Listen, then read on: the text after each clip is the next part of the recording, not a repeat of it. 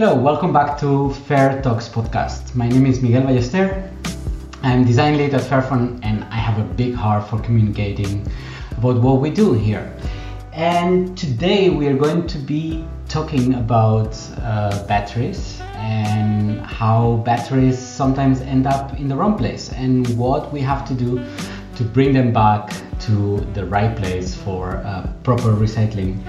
Um, today is a story about uh, managing complexity, and it's a story about bureaucracy, and it's a story of ultimately being able to uh, recover very important materials uh, back from uh, smartphones. Uh, we have very special guests. I will introduce them to you in a second, so just relax, uh, sit back, and listen in. Thank you.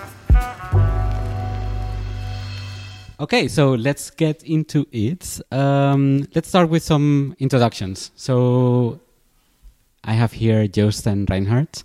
Joost, uh, tell us a little bit about you and how you got into closing the loop.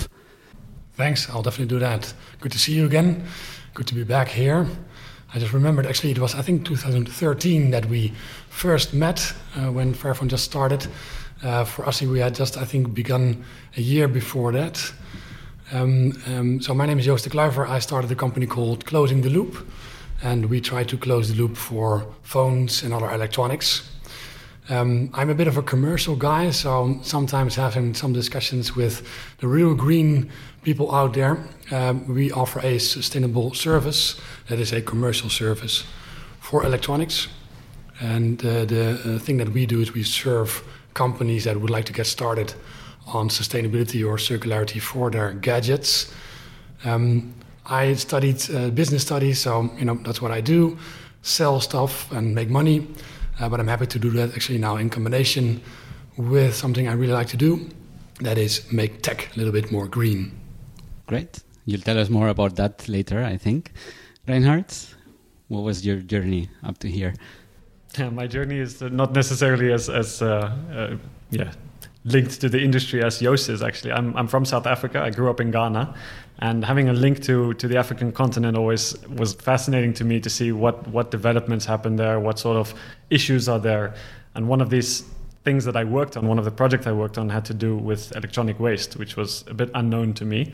And to try and find out more about this, I met Joost many years ago. And uh, yeah, a, a couple of months later, I started working at Closing the Loop and realized that I don't actually want to work on e-waste. I want to work on business opportunities and sustainability. And uh, using my experience in Africa, my experience with uh, project management, just ended up, uh, yeah, as a as a journey that took me to Closing Loop five years ago, I believe. Now. Great. So, can you can you tell us a little bit more about Closing the Loop? Uh, a bit more. How does uh, one day of your life look uh, like in, in closing the loop? What are the stuff that you need to deal with every every day before we move into the project and, and the topic of today? Great. Yeah, sure. Um, so we're just actually a normal company. Uh, the only thing that we did a little bit differently is that we invented a service ourselves. Um, the service is called waste compensation, uh, and it allows users of electronics, but also sellers like you guys, producers, uh, to engage in a closed loop approach for electronics. So, selling one device here in Europe, in the Netherlands, uh, could lead to the collection of a scrap device in an emerging market where electronic waste currently is not being collected. Uh, and that is actually something that we turned into a service. We call it waste compensation, or sometimes also referred to as one for one. Buy a new device and we'll compensate that device, make it waste free by collecting one in, for example, Ghana or Nigeria. Um, and that actually is a result of some of the business I was doing prior to this. Prior to this, I was selling devices in the African continent. Um, and I saw that mobile phones are really, really cool products. Uh, I'm quite sure you'll agree with me on that one. Um, but they have a few side effects. Uh, and one I wasn't familiar with. I learned that the hard way. Uh, in Agbogbloshie, near Accra, where electronics end up at end of life. Um, and that turned out to be a place that you know I think really shows that electronics has some improvements ahead. Uh, one of them being electronic waste that is currently in majority not being recycled. Um, and I found out that there's a lot of visibility to that uh, uh, onto that topic, uh, but it's mainly negative visibility. It's a problem. It's these guys' fault. You, as a consumer, it's all your fault. Well, you know, maybe it's to some extent true, but I didn't really see that changing the industry. So I got started in a very pragmatic way. Also, an element that I was seeing, you know, t- too little of in the e-waste industry. A very pragmatic way, but also a very positive way. Not so much focusing on the problem, but seeing what we can actually do. And we have a very simple approach. We pay people to collect electronic waste in a safe environmental way, making sure that we create jobs and income locally. And then we turn that waste into materials that can, of course, be used for a variety of purposes. So that's something we've been doing now for many years. And I'm really happy to see um, that relationship that we had with you already so many years ago still going strong and actually expanding to a lot of other fields.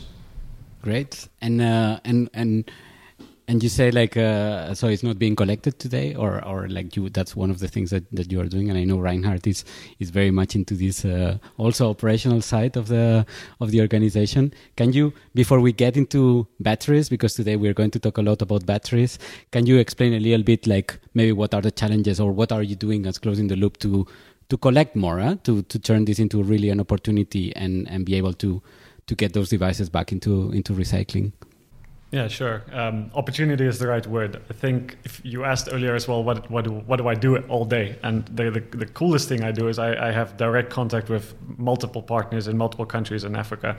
Um, it's an opportunity for us to work with them, but it's also an opportunity for people in in Africa to get connected to something that has a, a bigger meaning behind it, a more sustainable business solution. We work with local partners. These local partners are from the countries where they work. They know the environment, they know the business uh, over there. And so they're able to build networks that can collect these devices. They're able to pay people for this, they're able to earn money by themselves. And that's got to be the coolest part of, of my work. That that I, there's a lot of contact with them. Of course, the world we have here, the problems we have here, are, are very different from what the experience is in other cultures. Um, and bridging that gap between what we try to do here and what we're trying to do there with these partners is, is basically how we manage to to collect. Uh, definitely at Fairphone, if one thing we learned uh, when we've been in, in Ghana, for example, is like when a mobile phone there gets dumped is really when there's nothing else you can do with that mobile phone, right? Like it gets repaired so many times and in so many ways until it gets. Uh, so in a way, that's also resource efficiency, but we need to get that extra step to, to get it recycled. So for a number of years, you've been um, collecting mostly phones, if I say, but there was always one thing that you were not able to ship, right? Tell us a little bit more about that. Yeah, indeed. It's the uh, you could say the elephant in the room back then. The, the batteries. Uh, shipping shipping waste is complicated. Uh, we can do 17 podcasts about how yeah. how complicated it is to ship waste. Um, and this is waste that might not be hazardous. Um, lithium ion batteries, the batteries within a phone, uh, is, is known to be a problem, even in new phones. And so that was always a challenge. How do we transport, how do we manage this one most hazardous part of the mobile phones? So once we, once we had the experience and we knew kind of the basics of how, how, how it works with waste, how it works with the informal sector collecting and everything, we thought it's the next step is to do the batteries. Um, and that's that's that's when the fun started. And just maybe one step back, just for the audience to understand a little bit more. Uh, you say it's complex to sh- uh, to ship waste. Uh, can you explain a little bit more behind there, like w- what is complex about it? And, and yeah, the complexity actually started uh, historically is 30 years ago. There was a history of of countries dumping their waste in less developed countries. Um, to stop this, uh, an international convention was started called the Basel, Basel Convention, and this managed basically most countries to stop sending their waste to cheaper countries to, to dispose of them. Uh, that worked really well. The problem is that now the economy has turned around. Now, the exact same convention that's stopping the waste going towards countries that cannot recycle. It's actually stopping waste going from countries that cannot recycle to countries that can.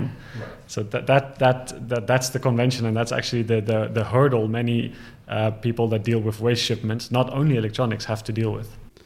Yeah, because maybe one thing that, that I like to highlight is that uh, like that waste that is now being generated in those countries that, that don't have the resources for recycling a lot of people miss the point that actually these are, as you were saying, just emerging economies. So they also have mid class that are consuming a lot of products. So a lot of this waste is also generated just by the internal consumption of these countries, but still don't have the right uh, recycling infrastructures.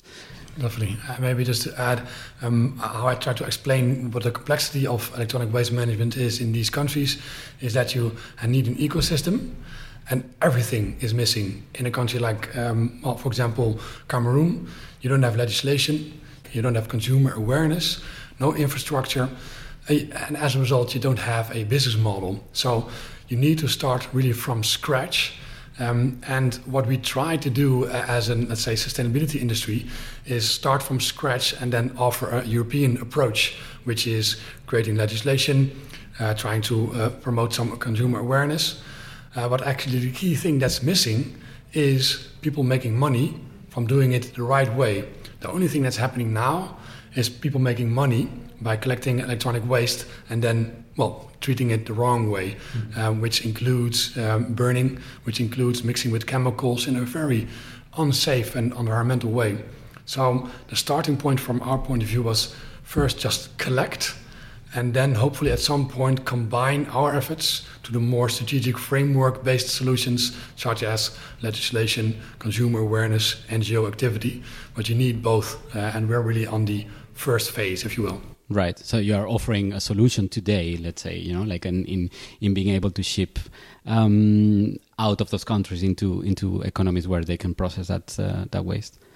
Uh, okay, let's get back into batteries then. Uh, so then you had this challenge, like batteries were. So you explained about the Basel Convention.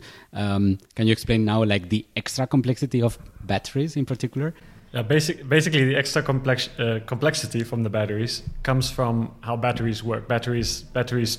I can't explain exactly how they work, but they are combustible simply simply that point makes it complicated.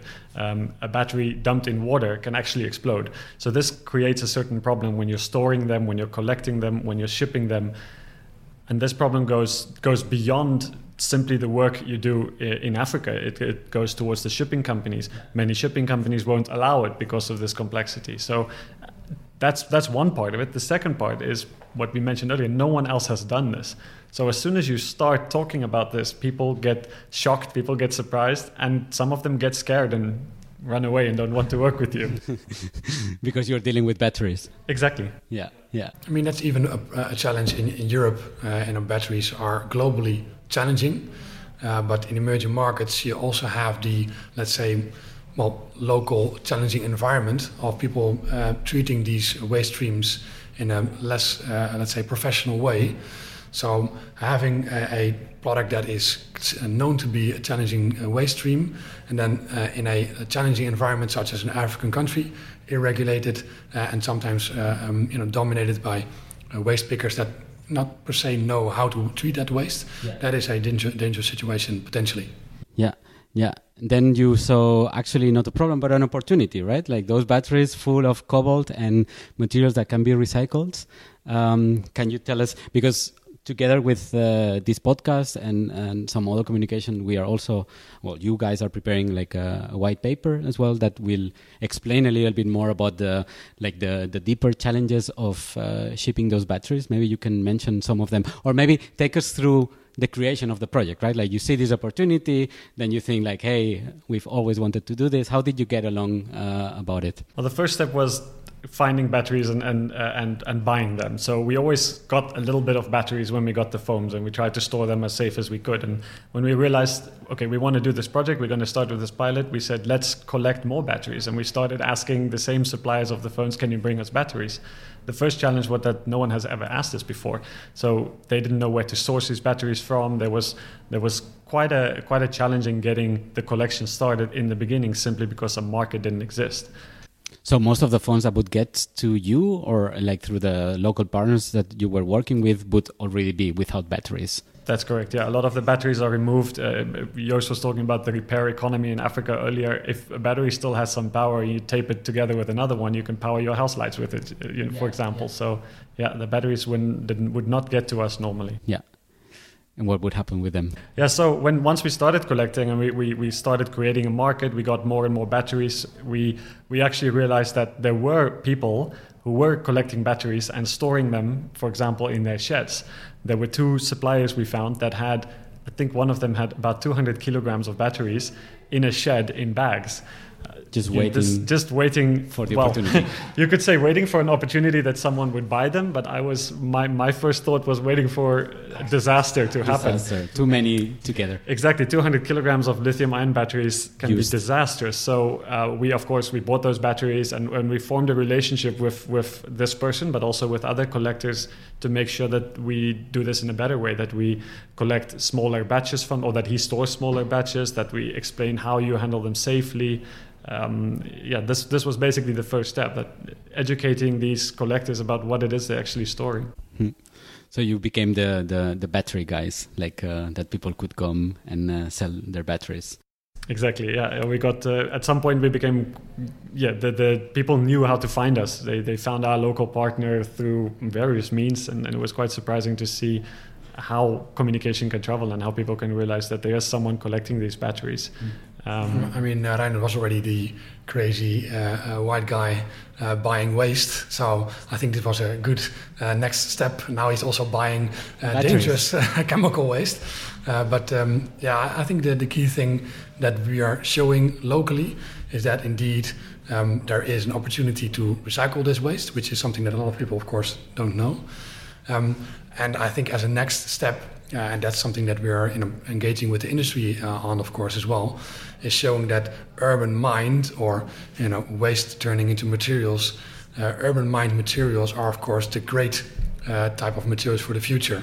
We can source materials uh, from mines and fund conflicts and um, you know pollute local uh, sites, but you could also extract materials from waste, and with that actually reducing waste and creating income, etc. So mm. Uh, that's a solution we believe a little bit more yeah. strongly in. Great, and I think it's pretty interesting that you actually created this market, right? Like, uh, like that people would come to you. Can you tell us a little bit about? I mean, not necessarily about the amount, but how this incentive, this economic incentive, worked. Like, I can imagine in the beginning was different than later because you had to try out what you were going to pay to people to bring batteries, or how how did that go?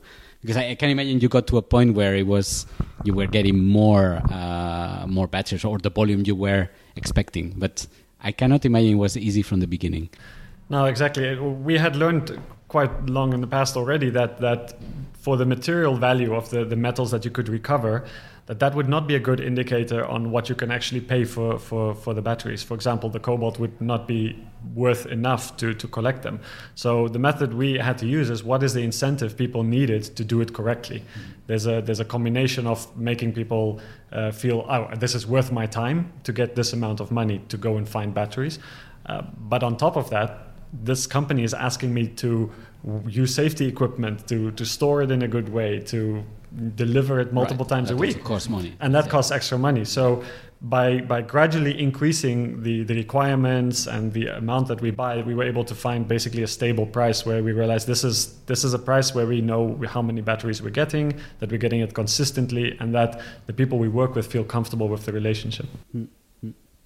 And uh, you mentioned it. You you called it a pilot in the beginning because I, it's the first time you do it. But just for for our uh, for our listeners, can you size this pilot because it's not that you source like hundred kilos of batteries. It's pretty it's pretty big actually. Eventually, we we shipped five thousand kilograms of batteries, which was uh, an, basically a container full of, of batteries. Yeah. Can you tell us a little bit more about that, like from collection to to actually ship shipping it? Yeah. So that that it's quite a complicated process, but we started with once we had enough batteries. Read the white paper. exactly, read the white paper if you want to know the full details. But the, the complication indeed comes comes with the shipping and the storing. So five thousand kilograms of, of batteries takes up a lot of space, but it's also potentially um, yeah quite a quite a hazard if you if you remember what I said about only 200 kilograms. So we had to ensure that we store things according to international regulations. Um, they have to go in barrels filled with sand Yeah, the sand detail is pretty interesting. Can you, can yeah, you tell so, more about that? So the, the yeah, so they get stored in sand for safety because sand enables the, the liquids to not touch each other. Now that would not be a problem in a, in a quite a dry country, but when you're in a country like Nigeria with humidity above 70, 80%, the sand itself is wet. So then it becomes a conductor instead of actually an insulator. So even that became a challenge to lay the sand in the sun to get it dry to then use in the drums uh, for the batteries and and this this this is one example. Uh, we once once you have them in the drums and sealed, they have to be shipped. Labeling is very important, so we only figured out quite close to the end that the labels you need are not available in Nigeria. So believe it or not, we had to print labels in Europe and ship them with DHL to uh, to Nigeria to get these drums labeled. It's complications like this that that first of all we had not foreseen, but also that the the people we worked with in Nigeria had also could not, not, understand even. Yeah. yeah. Yeah. You can imagine asking for the first time to a shipping company, would you like to ship some spoiled batteries out of you know one of the most, let's be honest, corrupt countries in the world, um, uh, which are completely end of life, uh, perhaps also to some extent swollen, um, and then uh, they should go to Europe uh, in a you know trip of um, four weeks um, yeah, there were not a lot of shipping companies that were eager to take on uh, those end of life batteries. And this is actually quite a challenge because not only batteries, but any any waste that has to go go through this Basel Convention I talked about, mm-hmm. there's actually a surprisingly few companies in the world that are willing to ship it. Many companies have taken the policy not to do this, which is very harmful for for being able to have a sustainable future. So mm-hmm. we luckily found an organization, a company that would do this, and um, after going through their compliance session, they, they were able to ship it for us. Yeah. And can you can you tell a little bit more also about the about the partners that you had? I mean, Fairphone was one of them, but I know there were other partners also for this project. Maybe a good moment to to mention them and how you collaborated because like you mentioned also that you had to write, find the right price and then everything costs money can you explain a little bit more about the about the business case and and the collaboration that that you had with other parties yeah sure i mean the the basic uh, model that we have is that we collect electronic waste on behalf of customers so a key um, party in, in any activity that, that we have is that we collect those, that waste uh, so that it delivers on the needs of some of our customers or partners. So in, in your case, it's it's a very clear link.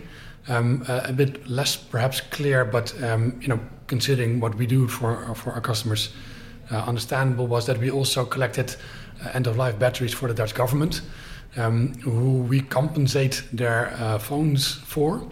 Again, meaning that when they buy a new device, a new mobile phone, we collect a scrap device to compensate that device. Uh, and now we are actually adding also battery collection, uh, making the, the phone that they're buying not only waste free from the, let's say, uh, um, uh, phone uh, perspective, but also from the battery perspective.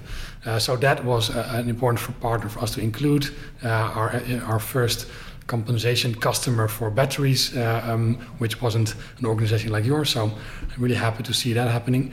But next to that, of course, a lot of organizations uh, helped us uh, to collect.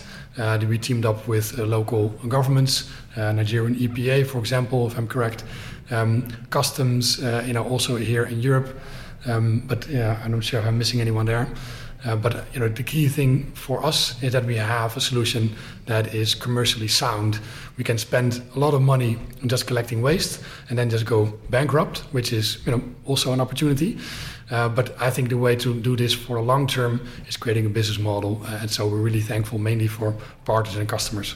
Yeah, so, so in addition to the partners that make the business model possible, we of course need partners that make the collection, the storage, the shipping possible. And there are three partners that I have to mention that we worked with. The first is, of course, the local environmental enforcement agency.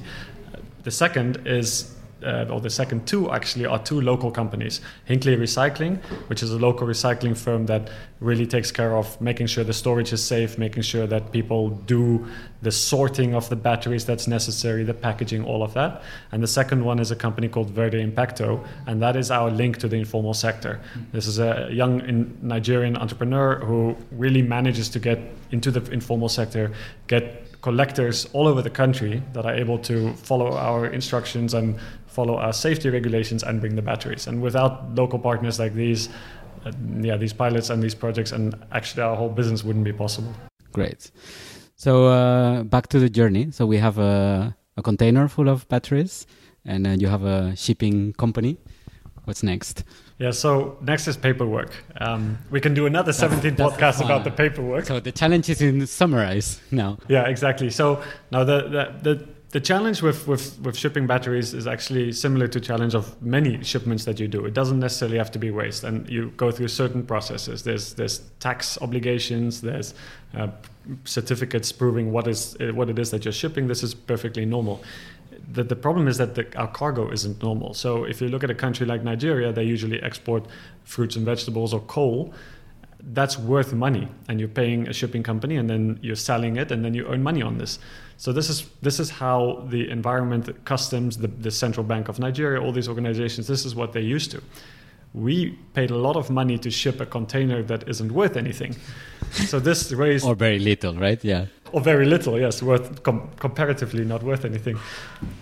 Now, so this raised red flags in, in various organizations that, that suspected fraud, that realized this is not thought this is not possible. Why are you spending so much money to ship something that's not even close to the value of the shipping cost? Um, and of course, that, that requires documentation to prove what you're doing. It requires education of the various um, the uh, organizations and partners that you work with, uh, and that costs time. And and that's actually one of the one of the things that we realized the most is we thought we would do this pilot, we would collect the batteries, put them in a container, and ship them yeah, the and ship them part actually, I think it took at least 16 weeks longer simply because of all the documentation mm-hmm. that was needed. Yeah, and and you were kind of creating processes uh, along the way, right? Like uh, probably most of the people you were working with had never done this before, right? Yeah, this is true. This um, what just mentioned that a lot of the infrastructure or the legislation or enforcement is missing in countries like this. I, I sometimes see it as a gap between where they are now and where they want to get, which is maybe similar to what we do here, which is maybe an industry funded system. That gap is so big that over the years that everybody's been trying to figure out how to get to that gap but there's no there's not been any practical implementation of a small step to get there mm. uh, what we were able to do because we were working with all these different organizations from the local environmental enforcement agency to customs to the bank we were able to take these small steps and then to prove to those people who are trying to implement this consumer this uh, producer organization we were able to provide them with information that, that can move towards that ideal solution that we will hopefully one day get to. Yeah. I think that's really a key word, right? Prove. Uh, because uh, I think one thing that's um, being done sometimes a little bit too often in the e waste uh, world is talk uh, and think and report uh, and maybe warn, as I mentioned earlier.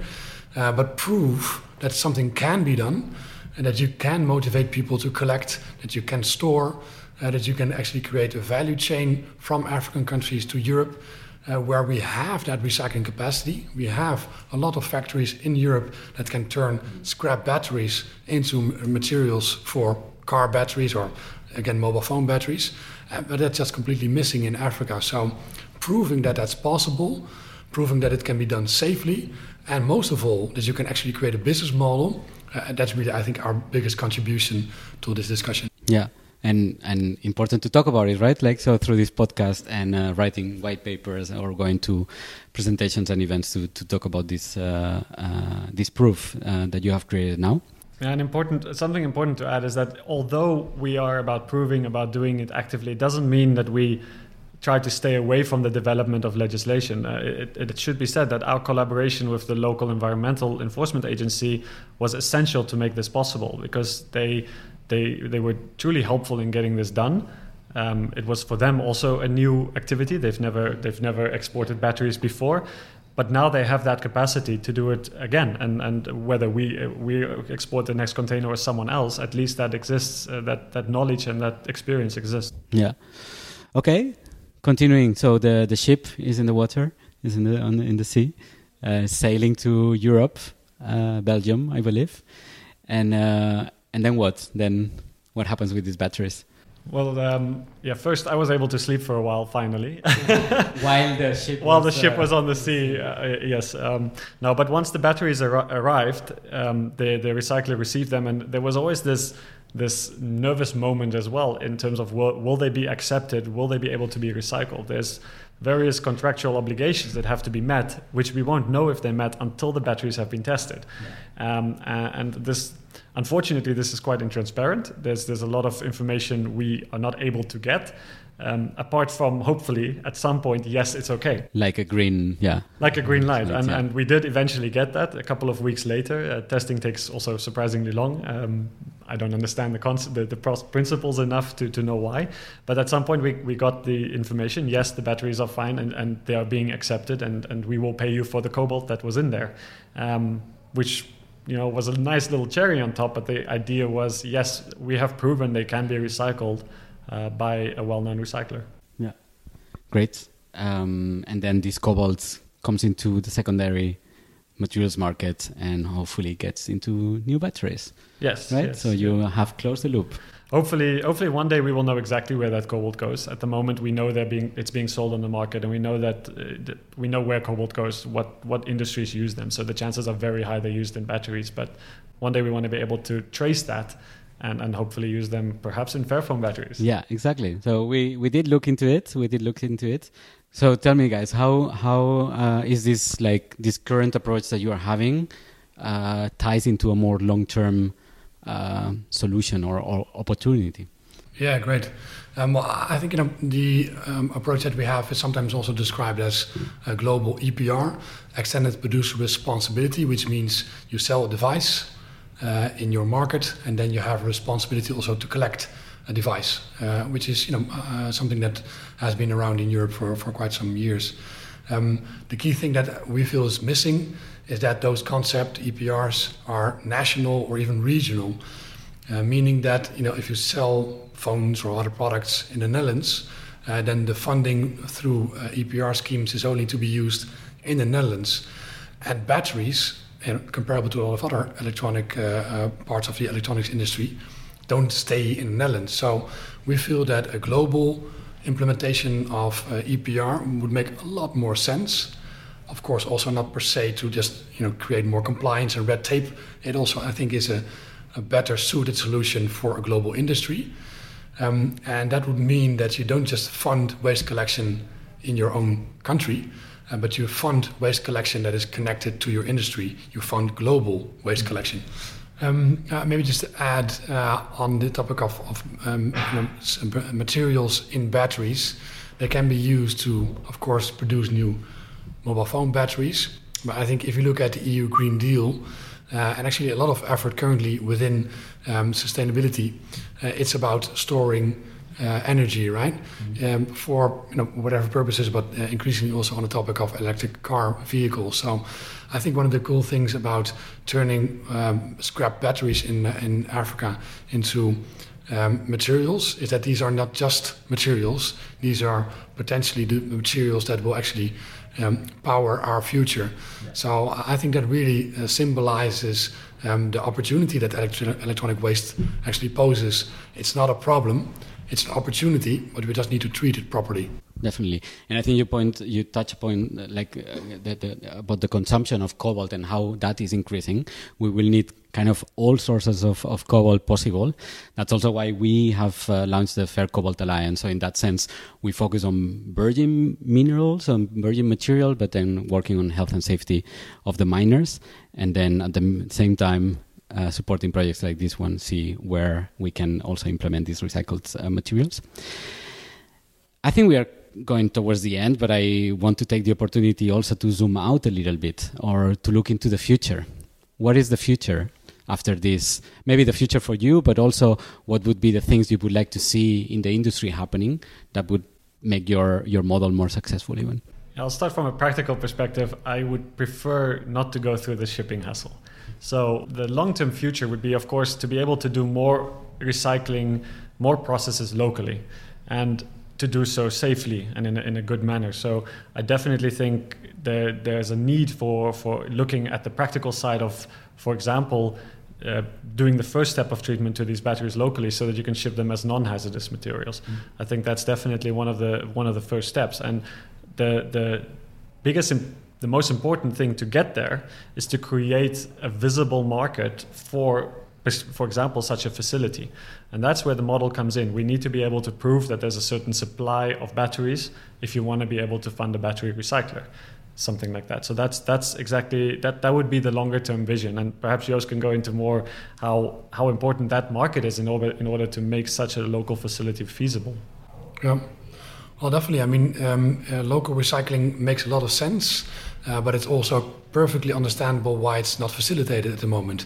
You need everything uh, that's currently not there to have a properly uh, um, and most of all financially sound uh, recycling facility up and running. You can build a plant, but if it doesn't make money, it will go away quite fast. So yes, we are um, you know, working on local recycling, uh, but the key thing to make sure that it actually will be there for the long run is, is to create that business model. Um, and our view is that one of the best ways to create that opportunity is by showing that electronic waste is actually something we shouldn't be scared of or you know, uh, ignoring, or, most of all, uh, um, you know, be um, just uh, considering only as a problem, as I mentioned earlier. Um, it should be and can be something that the whole industry actually em embraces in the race towards circularity, using the end of life as a starting point, uh, but actually not so much just to become sustainable as an industry, uh, but to make um, circularity really a global topic, uh, because electronics do go to emerging markets at end of life they end up in the wrong places. But if we create a better solution, it means we all benefit. The whole society creates, uh, I think, a better um, um, situation for us all. Uh, but most of all, we source our materials in a much more logical way than just trying to dig deeper and deeper. As you may hear for the sound quality, this has been recorded uh, later, but that was a super interesting conversation that we had with um, Reinhard and Joost. Amazing work they are doing, and we are so happy to be uh, working with them. As I said, sound quality a bit worse. We are back into working from home, so I'm recording this uh, in my room. I hope uh, you like the episodes. I hope uh, that uh, you share it around because I think it's a story that is worth to tell and worth to know by other people. And um, just stay tuned for the next one. Thank you.